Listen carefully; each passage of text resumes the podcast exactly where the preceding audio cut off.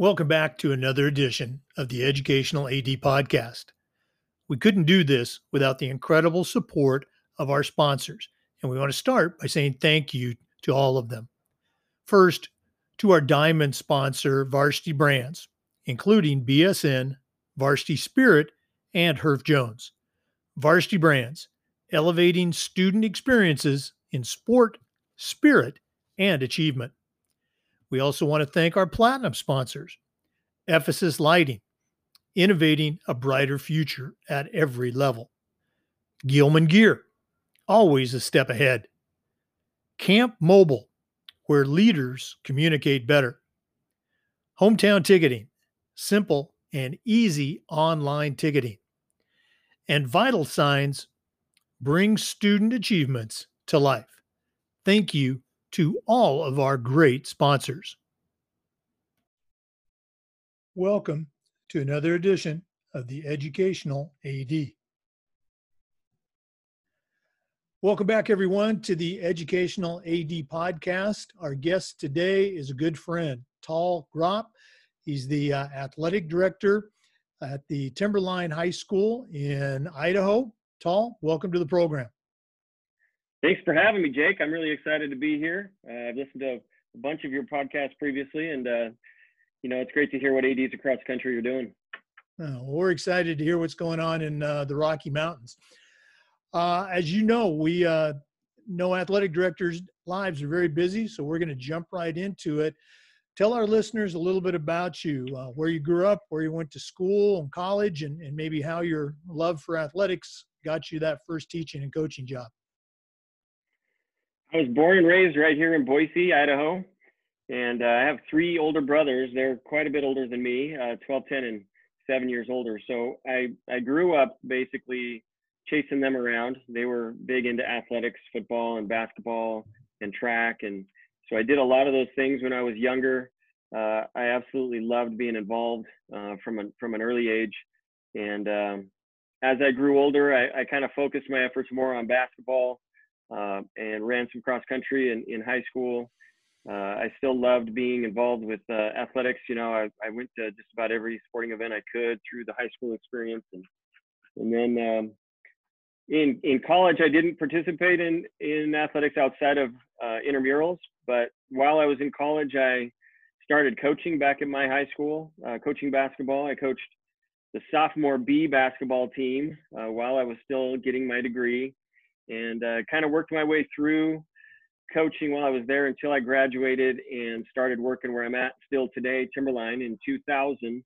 Uh, when I first started, I was a math teacher and coached basketball. Um, I was a JV coach for most of that time. And then an opportunity developed where I became the assistant athletic director while I was coaching.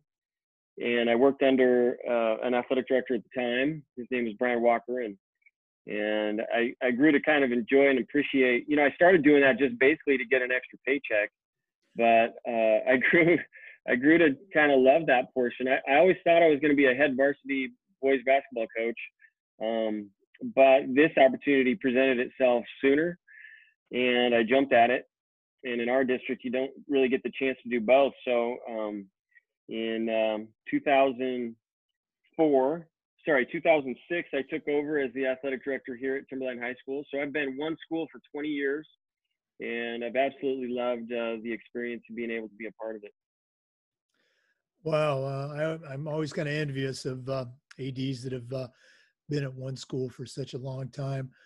Um, in our business, we always talk about the importance of leadership, of mentorship, who have been some of the mentors uh, for you along the way, maybe as uh, coaches or as bosses, that you can still hear their voice um, in the things that you do each day? Yeah, I'd start with my dad. Um, you know, from an early age, he he was right there with me, helping me get through a lot of things. Uh, I had I had tremendous coaches along the way too, but um, I think that they all kind of me- meld together for me. Um, you know, I, I, don't, I can't say that there's one that really jumped out at me as, as I went through it. You know, I appreciated every coach that I had along the way. I don't think, you know, we speak about coaches who can have positive and negative impacts, and I think all of my coaches along the way were positive impacts. Um, you know, I think um, there's there's a time and a place for maybe that old school mentality that I appreciate um, that a lot of young kids today don't appreciate. We've kind of moved away from some of that coaching, and and um, which is fine. It's great. I think uh, kids today need to have, and I and I think uh, statistically speaking, that it shows that if we're positive and we present a um, a program in which is going to develop and grow kids instead of tear them down, it's going to be so much better for them. And I really feel like I had coaches that did that for me. Um, my dad still to this day, we, we connect quite a bit. He's, um, you know, he's 78 and he's still doing additions on his house that I go and help him with. And when I renovate my house, he's, he's right there helping me make sure I get things done correctly. So it's nice to have him still here and, and somebody I can connect with on a, on a weekly basis. Yeah, that's, that's great to hear. You kind of talked about the next area I want to go into. Um, you know, you've been an athletic director for uh, a long time now, uh, but you've also been at the same school. What are some of the changes that that you've seen in the day-to-day routine of an athletic director, and maybe what are um, one or two changes that you have helped initiate at your school that you're really proud of? Yeah, so I think initially, like if you just think about it, digitally, we've changed a whole the whole gamut, right? So when I first started coaching, we didn't really have to deal with a lot of websites or Twitter or you know Instagram or any of that kind of stuff. Uh, Facebook, trying to get information out in in ways now through email and everything like that is so much different than when I first started.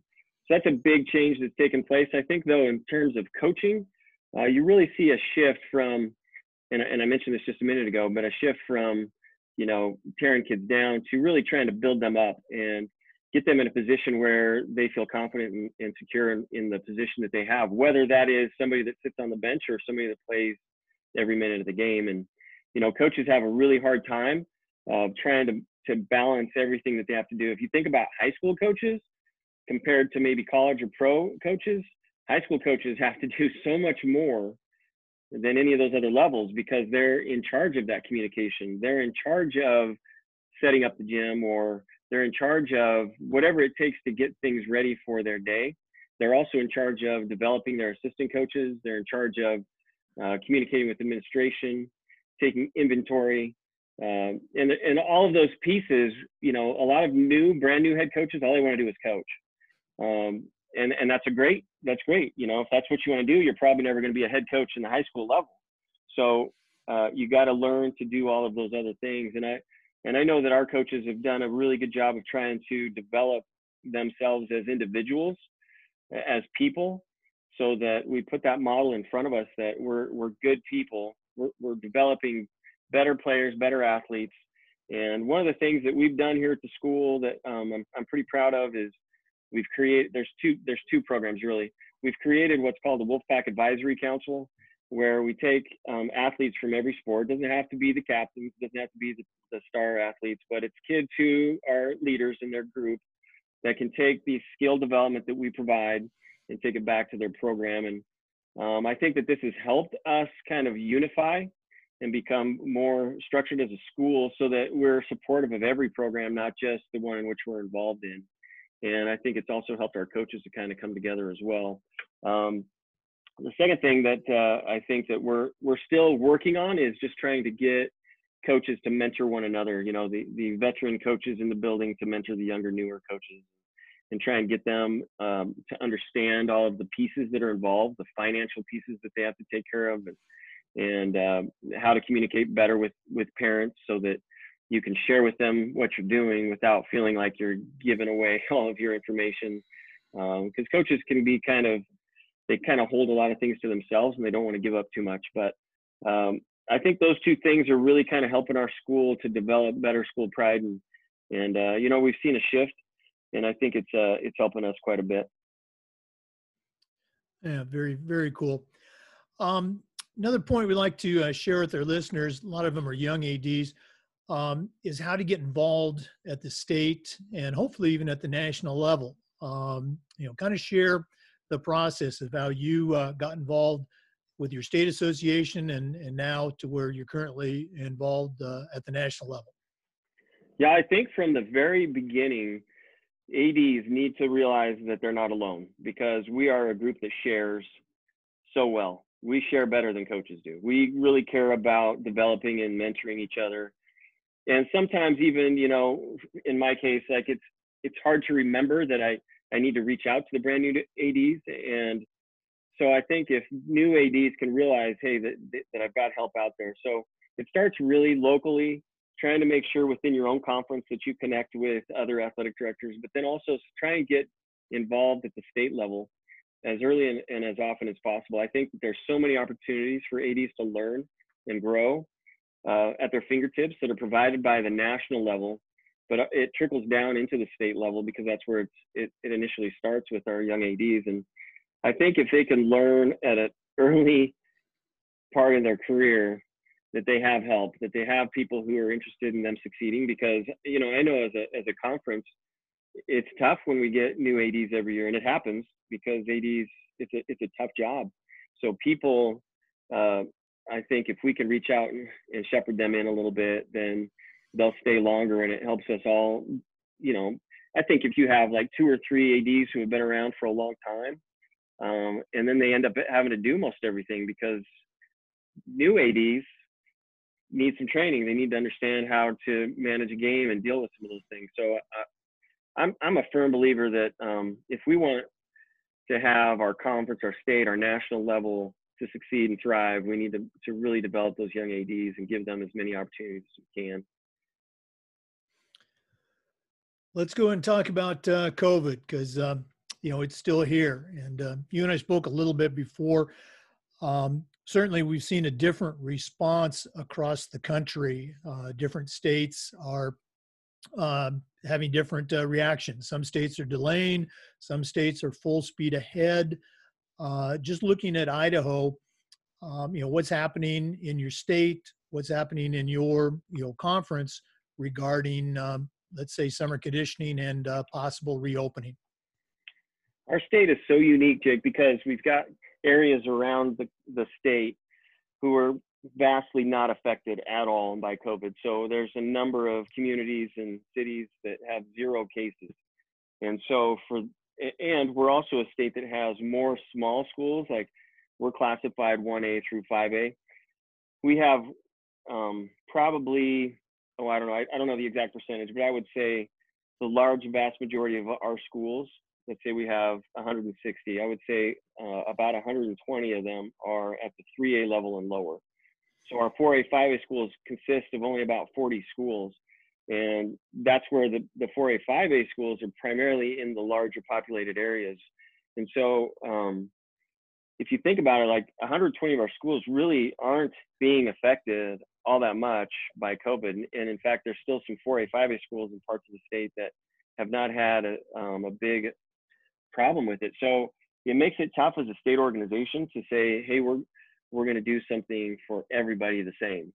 Um, in our area specifically, I live in Boise, so that's the one of the largest populated areas in, in Idaho, and so we're sitting at a what we call stage three right now in the Boise area, the Ada, Ada County.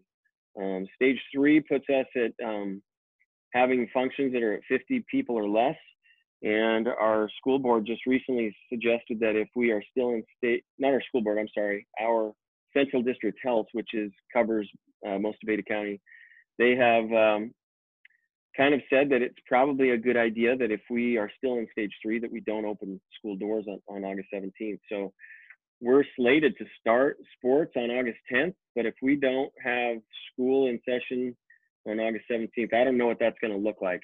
Uh, that's not been determined. For us in our area, we shut down in the middle of June, towards the end of June, um, any sort of uh, activities in our school. Before that, we had had some weight training and some some conditioning and some workouts taking place in our gyms and in our weight rooms and out on the field.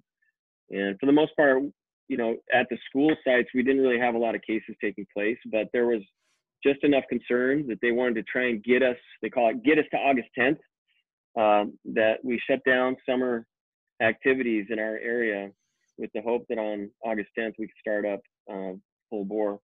Uh, around the state, though, there's been a lot of areas which continue to to have summer activities, and they've been doing just fine. They're following protocols. They're keeping the weight rooms and the and the gym area is clean, uh, disinfected. They have the kids on, you know, checking temperatures as they come in. Maybe not every time, but once in a while, and and uh, making sure they're sanitizing their hands and and taking breaks so that they can wash their hands. And you know, we've got plans in place for what's going to happen on August 10th, and I think that they, I think they'll keep us safe. I think the biggest worry is the fear that's out there from the community and the fact that what might take place when they're away from our facilities and what it might do to bringing it back to facilities and back to families. So I think we've got a great plan in place from a Southern Idaho Conference plan, but will we be able to enact it? Uh, and is there too much fear out there for us to even give it a chance? You know, I, I don't know. We'll not find out probably till August 3rd,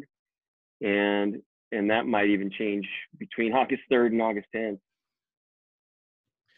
What's been the uh, feeling from your own uh, community? You know, the the kids, the coaches, the parents, um, and even the teachers. You know, um, you know, what are their thoughts regarding, you know, uh, return to play?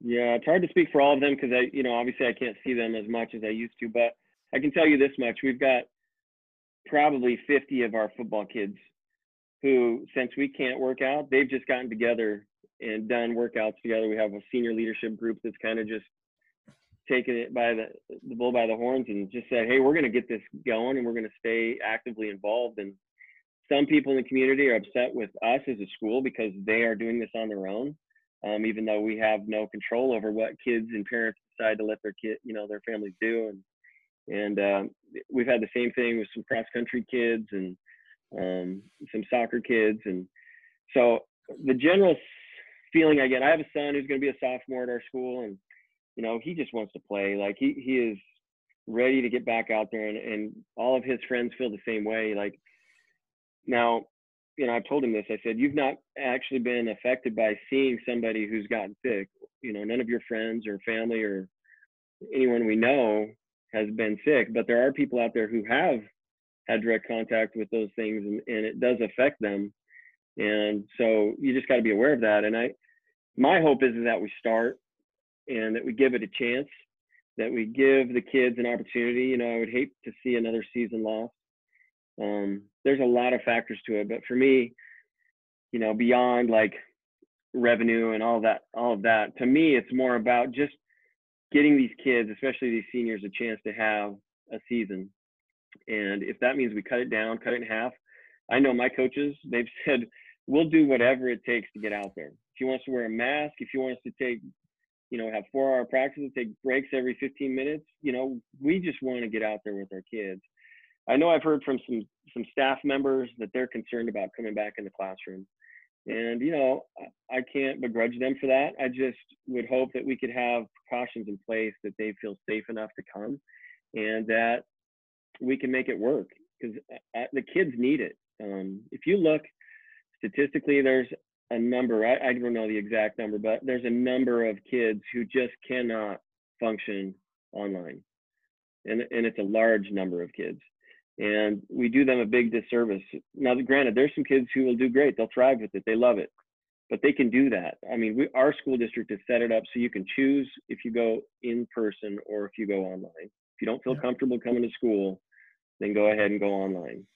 Uh, but you know, I'm scared. I think that there's a good chance that they won't even give us the in-person op- option. We'll soon see.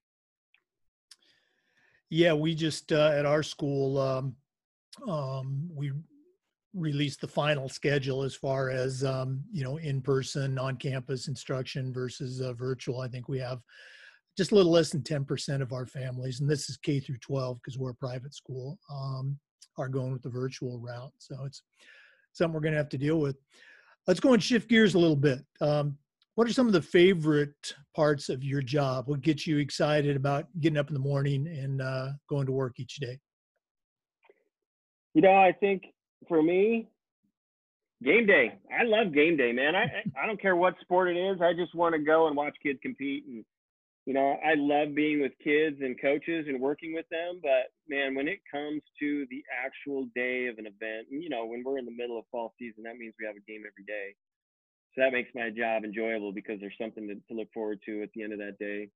And I, I just really appreciate competition and what it does for kids. And you can really see the growth that they have as they get to get to compete. And you know that's one of the things i'm most concerned with is that kids won't have this opportunity to learn and grow and develop leadership skills that they gain only from being in competition and and seeing you know suffering defeat and the thrill of victory. And i think both of those things really help shape and mold so many people. I, I know as i look back on my high school experience i remember a, most of my memories come surrounded activities I have some memories while I was in school and, and some teachers, but for the most part, like they come from after school activities and the experiences I was able to have um, really shaped and molded who I am today. And I know that that's the case for all the kids that have a chance to be a part of these tremendous activities that we offer. And so that's what I'm most concerned with is is not being able to have that. so that, that's what I love. I love seeing kids and coaches compete and do it the right way. Mm-hmm. Great stuff. Um, one more question before we uh, kind of move into our wrap up. Uh, this last uh, spring, in addition to COVID, we also saw uh, an increased awareness, uh, tremendous, uh, with regards to social issues. Um, I've been asking our guests, from your perspective, your community, or even just generally, what are some things that we can do as athletic directors, as leaders, to do a better job of uh, addressing these social issues uh, with our kids and our communities? Yeah, that's a good question, Jake. I think that uh, initially we've just got to be in front of it. We've got we've got to talk about it. Um, communication with with our community is is key, and and uh, you know I, I suffer with some of this my, in my own home. You know, my my kids. I, it's a new world. Like I never had to deal with kids being on their you know, I was never on my phone. I didn't have a phone that I could carry around and have instant access to information. And I think socially speaking, um, that phones and instant access to information, good or bad, uh, can really adversely affect these people mentally.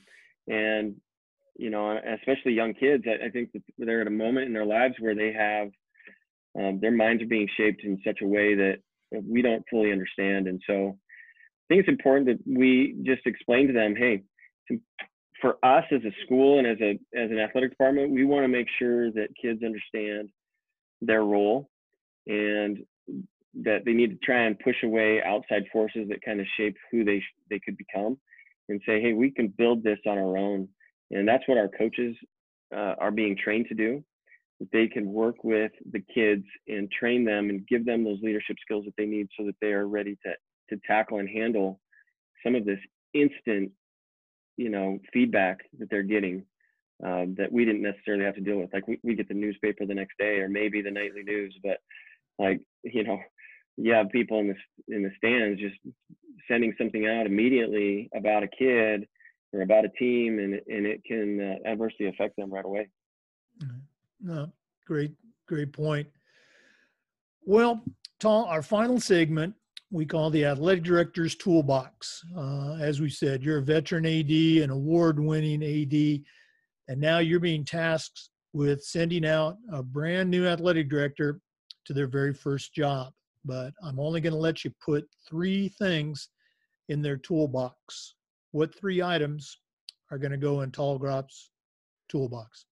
Yeah, so uh, number one, I kind of mentioned this earlier. I think I would tell every AD to get involved, right? So that means locally, at the state level, nationally, go to NADC, go and take as many classes as you can. Um, and that's kind of part of my number two, and that is to uh, you know keep learning. Um, you know, I think I've taken over 25 classes, and in every NADC, I come away with something new. Um, we're in a position, Jake, that we're, we're lucky enough to listen to CMAA projects, and I come away from every one of those presentations or projects I receive and say, "That's awesome." I'm going to take that and start using it at my school. Now, not everybody has that opportunity, but I wouldn't get that opportunity if I wasn't involved at the national level by joining the certification committee and being a part of helping others. It's funny because you look back on your career, you can say the same thing, I'm sure. First year was tough because you didn't know what you were doing. You were learning a whole bunch of stuff. Okay, so I'm starting year 15, and I would say 15 is way tougher. I can't just sail through because what happens is the job grows. You you don't just you know they give you a lot of passes that first year. Nobody gives you a pass anymore. They're expecting that you're not only taking care of what you were supposed to do at the base level, but now you're involved. You know, uh, on the state level, you're involved at the national level, and they expect that you're going to have the answers to a lot of what we're doing. And so, I'm not trying to scare new ADs. I think that you just need to understand that if you get more involved, then you have a big, bigger um, group of people that can help you get through your duties and understand what you're supposed to be doing. And to help with that, this is my third, that is to delegate your duties. I think if you can work with your coaches, come up with ways, uh, you know, I, across the country, some ADs have secretaries, some have assistant ADs, some have neither. But you all have a coaching staff that you can use to help delegate some of your responsibilities, uh, things that you know they can take care of, they can handle on their own, and that will free up you to take care of the important pieces. That is, in my opinion, you know, coaching coaches and getting our kids in a position where they feel loved and respected um, by the coaches. And if we can use those pieces, you know, get involved, understand that you have a lot of learning opportunities, get connected, and delegate your duties, you're going to stay for a much longer period of time and you're going to enjoy this this job so much more because I know my connections across the country and across the state are what keep me motivated now um, beyond just the competition and the, and the players and coaches that I have in the building. I love the the camaraderie and the way in which we get to connect across this great country. And the NIAAA has done an amazing job of making sure that ADs feel important and that they have a resource out there for themselves. Uh, a- absolutely, I agree hundred percent. You know, uh, just uh, uh, getting to know you. You know, uh, guy from Idaho, I'm from Florida. You know, our uh, our director Pete up in New York. Uh, okay, you know, we never would have crossed paths if it hadn't been for getting involved with our state and then the national organization. Well, thank you, sir, for being a, uh, a guest. Uh, always a pleasure seeing you and talking with you. Looking forward to uh, seeing you um, in September, uh, probably through Zoom at our uh, state coordinators meeting, and then hopefully in person uh, in December when you come down to Tampa. Yeah, looking forward to it, Jake, and looking forward to some sunny weather in December when we come down to see you. And thanks for doing this. I'm sure ADs across the the country who get a chance to listen or, or gaining some good insights. So appreciate you putting this together. Oh well, thank you. We're we're having fun, and uh, again, we we hope it's been helpful. Well, thank you, sir. Thanks to our listeners for tuning in. Come back again next time for another edition of the Educational AD. Thanks again for listening. Remember, these episodes are also being uploaded to the Educational AD YouTube channel. That's Educate Ath DIR and FIAAA on YouTube. Thanks again for listening.